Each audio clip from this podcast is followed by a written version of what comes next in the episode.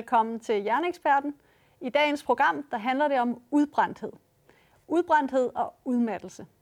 For det, der definerer udbrændthed, det er, at man er fysisk, mentalt og eller følelsesmæssigt udmattet. Udbrændthed det er uløseligt knyttet til stress.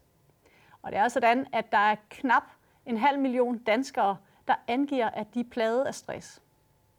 Går man ud på arbejdspladser og spørger de ansatte omkring stress, så svarer en fjerdedel, at de døjer jævnligt med stress.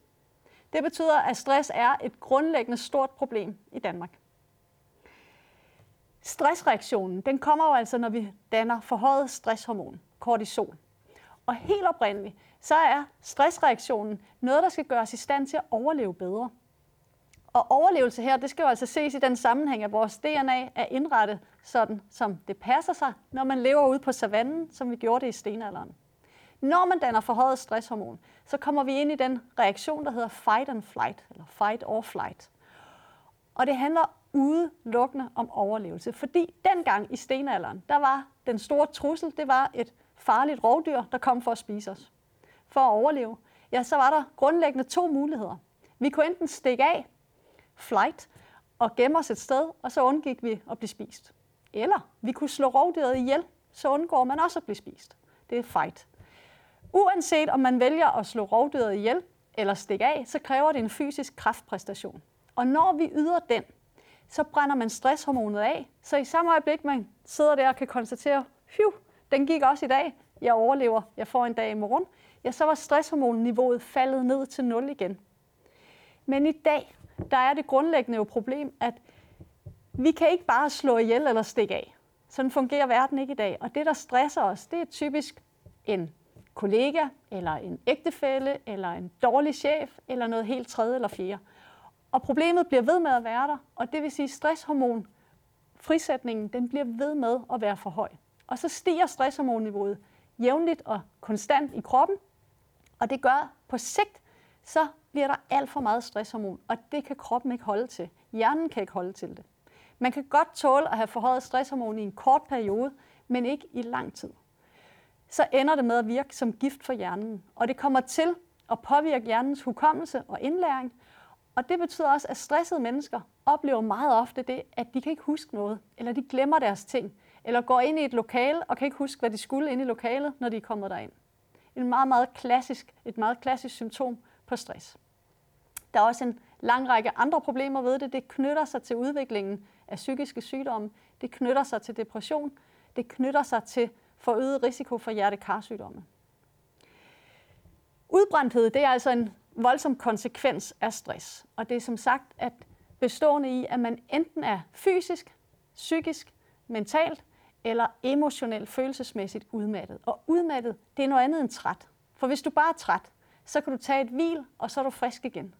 Men hvis du er udmattet, så kan du hvile nok så meget. Du bliver ved med at være udmattet.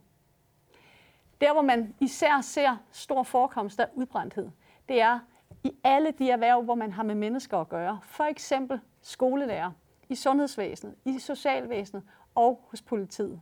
Der er der en særlig stor forekomst af udbrændthed.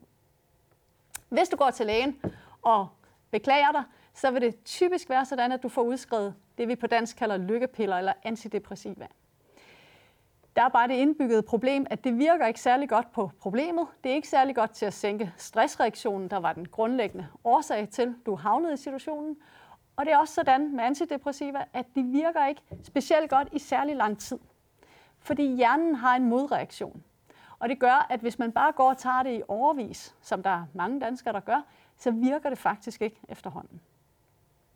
Hvis du vil have et alternativ til antidepressiver og i det hele taget til psykofarmaka, så kan du gøre noget ganske andet. Først og fremmest, så kan du bruge safran. Safran det er jo et krydderi, der normalt er kendt for at være et dyrt krydderi, men når det bruges som kosttilskud, så er det faktisk relativt billigt. Safran det består dels af det, der hedder safranal og krusin, to indholdsstoffer i safranen. Safranal det øger serotoninniveauet i hjernen. Serotonin det er det, vi på dansk kalder lykkestoffet. Det er ikke nogen god betegnelse, fordi serotonin er så meget andet end bare et spørgsmål om at være i godt humør. men det øges af safranal, der findes i safranen. Det andet indholdsstof, krusin, det øger dopamin, et signalstof i hjernen, der er vigtigt for motivation og for belønning. Det er det hele taget dopamin, der er vores belønningsstof. Så alt det, du gør, der føles dejligt, lækkert, smager godt, er sjovt, er fornøjeligt, det er alt sammen sådan, fordi du frigør mere dopamin. Og det betyder, at vi er i virkeligheden alle sammen dopamin-junkier. Vi leder hele tiden efter det næste dopaminsus. Men krosin i safran, det øger dit dopamin. Du kan finde safran som kosttilskud. Det findes i doseringer fra 30 mg til 200 mg. Hvis du vælger den lave dosering på de 30 mg, så skal du forvente, at der går nogle uger, inden du for alvor kan mærke effekt. Vælger du 88 til 200 mg, så går der ikke meget mere end to uger før, så kan du mærke en markant effekt på din hjerne. En anden mulighed, du kan bruge, det er det, der hedder mælketissel, også kaldet marietissel. Mælketissel indeholder silimarin, og silimarin det er fantastisk godt til at sænke stresshormon med. Det er også et stof, der er med til at gøre, at man får øget serotonin og dopamin i hjernen. Ikke nær så meget som effekten af safran. Den er kraftigere på både serotonin og dopamin, end mælketissel er, men der er en effekt på dem. Og så er der noget mere ved det, og det er silimarin, der findes i mælketissel. Det øger hjernens frigørelse af det, der hedder BDNF. BDNF det er en forkortelse for Brain Derived Neurotrophic Factor, altså hjernederiveret vækstfaktor. Og det er direkte knyttet til din hukommelse. Man kan kombinere dem. Man kan kombinere safran og mælketissel, og det er en rigtig god idé, hvis du er ramt af udbrændthed. Noget andet, der også er interessant, når vi taler dopamin i hjernen, det er C-vitamin. Hvis man anvender C-vitamin i høje doser, så får det hjernen til at frisætte mere af sit dopamin. Du oplever altså ting som sjovere, mere belønnende, mere behagelige, end du ellers vil gøre. De ting, jeg har nævnt her, det er en form for brændslukning, hvis du er ramt af udbrændthed, svær stress og nedtrykthed. Men noget andet, du skal være sikker på for at være modstandsdygtig, for på den lange bane ikke at være modtagelig for stress, det er, at du har nok B-vitamin i kroppen, og at du får det rigtige zink. Det rigtige zink, det er kort fortalt zinkcitrat på tabletform, eller i hvert fald som minimum en tabletform af zink. Du skal ikke købe zink på kapselform. B-vitamin, det skal være et kompleks med alle B-vitaminerne i, og de billige, du finder i supermarkedet, det er faktisk de bedste. De er væsentligt bedre end de dyre, du finder inde i helsekostforretningerne. De dyre, du finder i helsekostforretningerne, de har det med at overdosere B12, og det er en dårlig idé i forhold til stress og udbrændthed. Se, der er nogle andre ting omkring det her, og det er betydningen af dagslys. Hvis man er ramt af stress, og især hvis du er ramt af udbrændthed, så skal du sørge for at komme ud og bevæge dig, mens der er dagslys. Det behøver ikke være solskin, men det skal være i dagslys. Og det handler om, at du producerer mere serotonin naturligt, når du er ude i dagslys. Alene det at være oprejst og mærke, at man står på sine ben, og man bevæger sig fremad, det har også en positiv effekt på hjernen. Du kan overveje at få et kæledyr. Kæledyr, især dem, der har pels på kroppen, de sænker vores stresshormon. Hvis man er sammen med en hund og sidder og ærer den, så vil det være sådan, at efter et kvarter, der kan man måle en signifikant sænkning af personens stresshormonniveau og selve følelsen af at være stresset. Så det er også en meget naturlig løsning på et meget udbredt problem. Du kan også bruge musik. Musik er fantastisk, fordi musik er det eneste, man nogensinde inden for hjerneforskningen har kunne påvise, kan aktivere hele hjernen på én gang. Og noget af det, der sker, når vi lytter til musik, det er, at du frisætter mere dopamin. De fleste tænker så, jamen hvilken musik? Skal det lige være Mozart? Nej, det skal det ikke. Det skal være det musik, du godt kan lide. Det, som du nyder at lytte til. Og så skal man undgå tomme kalorier.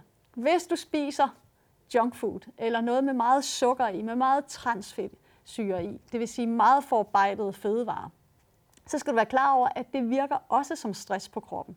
Så du kan hurtigt komme til selv at være en stressfaktor, hvis du fylder dig med tomme kalorier. Du kan også lave vejrtrækningsøvelser, og du kan vælge at bruge meditation. Du skal bare være klar over, at hvis meditation skal virke, så skal du ikke være på lykkepiller. For forskning viser, at er du på lykkepiller, så får du ikke det samme ud af meditation, som du gør, hvis du undlader at være på lykkepiller. Nu vil vi gå over til at se på de spørgsmål, som vi har fået indsendt fra jer alle sammen derude i landet. Vi starter med Nina Christensen. Nina, hun vil gerne vide, hun har en bekendt, der lider af depression, som i perioder er meget voldsomt. Personen her lukker sig inde, og man kan ikke tale med hende. Hun er fraværende. Hun vil bare være i fred. Hun har lidt af det i over 20 år. Hun har fået antidepressiv medicin, og den virker ikke. Hvad kan hun gøre? Ja, til Nina, der kan vi så fortælle, at det du kan sige til din ven, det er, at hun vil med fordel kunne bruge safran og mælketissel, og ikke mindst sikre sig, at hun får nok af C og B-vitamin og af zink. Hun kunne også overveje et kæledyr, og så skal hun ud, og hun skal motionere i dagslys. Man skal også bare være klar over, at hvis man har lidt af det her i 20 år, så er det jo altså sin sag at begynde at skulle til at motionere. Det er ikke sikkert, hun orker det. Men så må du være den gode ven, der tager hende i hånden og får hende med ud at gå. Så har vi fået et spørgsmål fra Bettina Fjelsted. Bettina hun lider af sygdommen Hashimoto's. Det er en sygdom, hvor man har for lavt stofskifte, og hun er træt, og hun er udmattet. Hun, vil, hun får ikke behandling i Danmark, fordi hun skriver, at lægerne i Danmark har opgivet hende, så hun bliver fuldt af en tysk læge i Tyskland. Hun tager nogle vitaminkurer og nogle mineraler, men hun er usikker på, hvad er egentlig det vigtige omkring Hashimoto's. Det allervigtigste ved Hashimoto's, det er faktisk at få det rigtige zink. Fordi det handler om stofskiftet. Og stofskiftehormonerne, måden de produceres på, det kræver zink. Og uanset hvor højt eller lavt du ligger i det stofskiftehormon, der hedder T3, det aktive stofskiftehormon, så er det sådan, at når T3 skal binde sig til sin receptor, sit modtagermolekyl, så er det sådan, at receptoren virker kun, hvis der er zink nok til stede. Så du skal sikre dig, at du får zinkcitrat på tabletform i tilstrækkelige doser. Og at du får det rigtige B-vitaminkompleks, at det ikke er et, der overdoserer B12. Og i det hele taget, så skal du se på, om de kosttilskud, du får, faktisk er de rigtige. Kosttilskudsbranchen, det er en jungle. Der er rigtig mange dyre og dårlige kosttilskud ude på markedet, og man bliver overrasket over at se, at de bedste, det faktisk er blandt de billigste. Så har vi Anders, der har skrevet ind til os. Anders skriver, at han har en case til DK4. Anders fortæller, at han blev sygemeldt med stress første gang i 2012, og igen i 2014, 2015 til 2017. Han har sammenlagt kun været raskmeldt i syv måneder siden 2012. Han var plaget af ubeskrivelig træthed, udmattelse, følelsen af at gå rundt i tåger. Han føler sig slap i kroppen, og han har hukommelsesbesvær. Han har været udredt ved en psykiater uden det hjælp. Hans egen læge har opgivet ham tilbage i 2017. Men han skriver så, at han var til et foredrag af mine tilbage for seks måneder siden. Han er startet på safran og mælketissel, zink og vitaminer, og i dag har han det bedre end nogensinde før. Han skriver, min læge er lige så begejstret som min kone. Næste skridt er flexjob i kommunen. Og Anders spørgsmål, det er, hvor længe skal jeg blive ved med at tage de her ting? Jeg vil sige til dig, Anders, at når du har døjet med det her siden 2012, du har næsten ikke været rask i siden 2012, så vil jeg i hvert fald ikke stoppe lige forløbig. Det er jo bare kosttilskud. Der er ikke noget farligt eller afhængighedsskabende ved dem. Så i princippet vil jeg blive ved et godt stykke tid. Og på et eller andet tidspunkt, måske om et års tid, fjerne mælketissel. Og så om to år fjerne safranen. Skulle det vende tilbage til dig, så kender du kuren, så kan du starte på dem igen. Og helt afslutningsvis, så vil jeg sige, noget jeg selv har gjort, fordi jeg har også prøvet at være presset hårdt, det er simpelthen se på jeres kosttilskud. Rigtig mange danskere tager kosttilskud, der er meningsløse eller forkerte eller er dårligt sammensatte. Og noget, der altid er vigtigt, det er at få det rigtige zink. Få de rigtige B-vitaminer. Sørg for at udsætte dig selv for musik, for dagslys, at du bevæger dig, at du holder dig i gang. Det værste, man kan gøre, det er at sætte sig ned i en sofa og stige tomt ud i luften. Det har hjernen bare ikke godt af. Det var dagens program om udbrændthed og udmattelse. Det var hjerneeksperten, du så fra i dag. Tak for nu.